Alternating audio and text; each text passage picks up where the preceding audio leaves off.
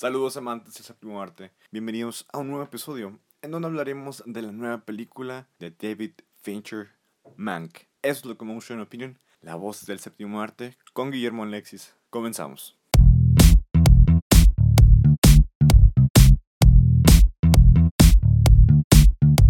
En verdad esperaba mucho para ver la nueva película de David Fincher, Mank. Trata la historia del guionista Herman J. Mankiewicz. ¿Cómo se dice ese apellido, eh? Mankiewicz o Mankiewicz. Pero le dicen Mank. Así se llama la película. Y es la biografía de este guionista. Este guionista es muy famoso por haber hecho o escrito la película de Ciudadano Kane o Citizen Kane o El Ciudadano allá en España. Y esa es una disputa de en Brad Orson Welles y Mank elaboraron este guion, pero en, lo general, Mank, esta historia, lo escribió el papá de David Fincher, Jack Fincher. Jack falleció en el 2003 y dejó esta historia, una historia muy interesante en cualquier punto de vista que lo, lea, que lo veas, perdón. En Mank retratan al guionista Herman como en verdad fue un alcohólico, un problemático, pero él salvó a un montón, a una infinidad de guionistas que no traían fundamento, no traían creatividad eh, para desarrollar una trama excepcional, pero Han, pero Herman, disculpen, Herman, este guionista es sin duda un dios, entre comillas, del guionismo. Es un maestro del guionismo. Entonces, eh, David Fincher se sale de su zona de confort para poder narrarnos una historia totalmente espléndida. Utilizan un blanco y negro, obviamente, porque utilizan los flashbacks, los recuerdos de cómo fue el proceso de escritura de esta película de Ciudadano Kane, no de Mank. Los disparates, problemas de este Herman, que del alcoholismo, que es un bocón, pero te daba una cachetada con guante blanco. Él era, su léxico era sofisticado, era una persona culta que leía, hacen en una película hacen una referencia del Quijote, que en verdad se puede decir realista, con una inteligencia emocional un poquito baja, pero no tiene miedo, él no tiene pelos en la lengua, ¿no? Como dicen por ahí. Esa es la historia de, de Mank, pero quiero hablar un poquito de David Fincher. David Fincher es este director de Seven, o sea, Siete Pecados, y actúa, disculpen, Brad Pitt, Morgan Freeman y Kevin Spacey. También tenemos la película de Red Social, que es, para mi punto de vista, una de sus mejores, junto con The Fight Club, que es el magnum opus de David Fincher.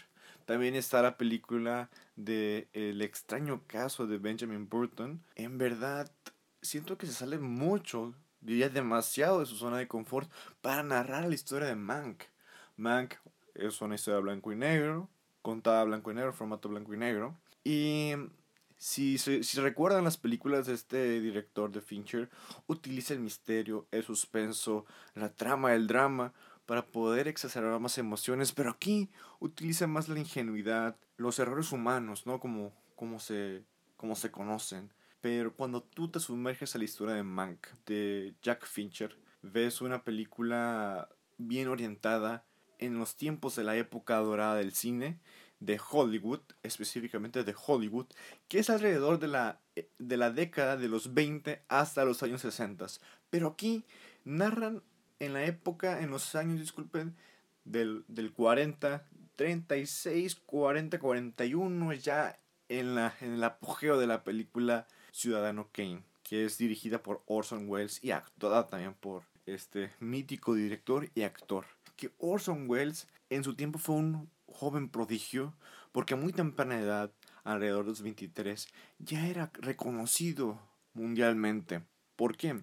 Porque Orson Welles estuvo en el teatro, se le desarrolló como actor de teatro y productor también, inclusive director. Entonces, él, actuó en Macbeth, él hizo Macbeth, hubo un borloteo, un, una popularidad, un fervor por ver Macbeth de Orson Welles. Y la historia de Mank te cuenta que cómo fue involucrándose en el apogeo o en, el, en las productoras de RKO, Metro Golden Mayer, que es MGM, de León, ese una referencia del León, y otras productoras más. Que Orson Welles, tú le confías un guion y te hace una película magistral.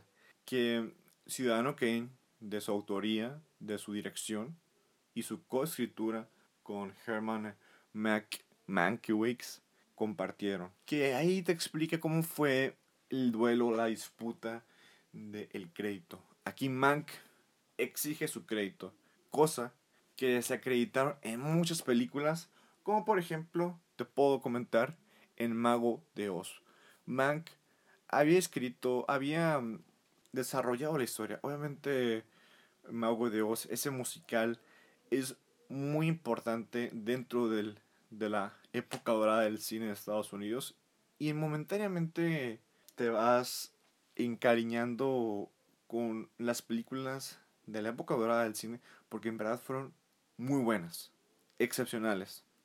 Pero aquí el detalle es lo del crédito. Mank pelea por su crédito, pero Orson Welles, su egoísmo o su autoría, no quiere, no desea compartir los créditos de guion, pero al fin de cuentas lo da y gana el Oscar a mejor guion. Pero esto no es un spoiler, es una historia real, está basado en hechos reales y me gusta mucho que David Fincher se saliera de su zona de confort por esas simples razones.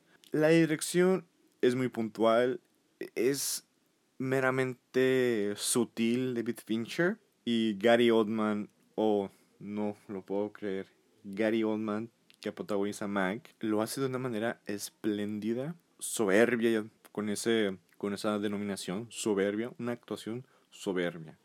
Porque en verdad opaca las actuaciones de, las, de los, sus coactores.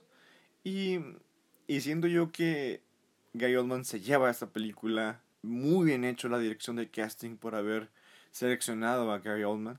Vaya, o sea, si tú ves esta película, te vas a, a ver puro Gary Oldman, puro Mank, y lo hace muy, muy bien. Me viene a la mente la actuación de Gary Oldman en Leon, The Professional, cuando interpreta al, al agente de la DA que es corrupto y tiene esos modismos de, de drogadicto, de, de maníaco y no quiero comparar estas actuaciones porque son diferentes, pero creo que tiene ciertas tonalidades de, del modo de actuación. Porque recordemos, Gary Oldman es un actor del método, pero te llega, tiene un amplio rango para poder actuar cualquier tipo de papel. Gary Oldman ya lo vimos en The Darkest Hour, protagonizando a Winston Churchill y un sinfín de películas. Pero el propósito de actuar, el propósito de la actuación de Gary Oldman con Mank lo logra de una manera excepcional. Seguramente lo vemos nominado en los Oscars para la edición 2021. En sí la película es bastante buena, la fotografía es impecable, un blanco y negro soberbio. Para poder pasar de una escena a otra utilizan eh, los oscuros para poder cerrar la escena. Eso es muy 1920, esas películas de blanco y negro que cerraban, pasaban de una escena a otra del mismo modo, con ese círculo negro eh, enfocando en, una, en un punto y se brincan a otra, otra escena. No te vas a perder dentro de la trama porque la, la misma película te va diciendo los flashbacks, ¿no? Que quieres este, tal año, tal momento, el día y lo que va a pasar. Entonces te lleva de la mano a la historia, a la vida de Mank. Y esta biopelícula es, soy sin palabras, con cuestión de decirte cómo es la, la, la emoción que me está dando, porque es prematura esta película, acaba de salir en Netflix el, el 4 de, de, diciembre, pero el 28 de noviembre salió en cines en Estados Unidos, en Europa, pero aquí en, en México salió en, Netflix nada más. Entonces, Mac, en términos generales, es una muy buena película. No creo que sea el magnum opus de David Fincher, creo que es The Fight Club. Recordamos las actuaciones de Brad Pitt y Edward Norton, que en verdad lo hacen bastante bien y la dirección de David Fincher es estupenda y es puntual.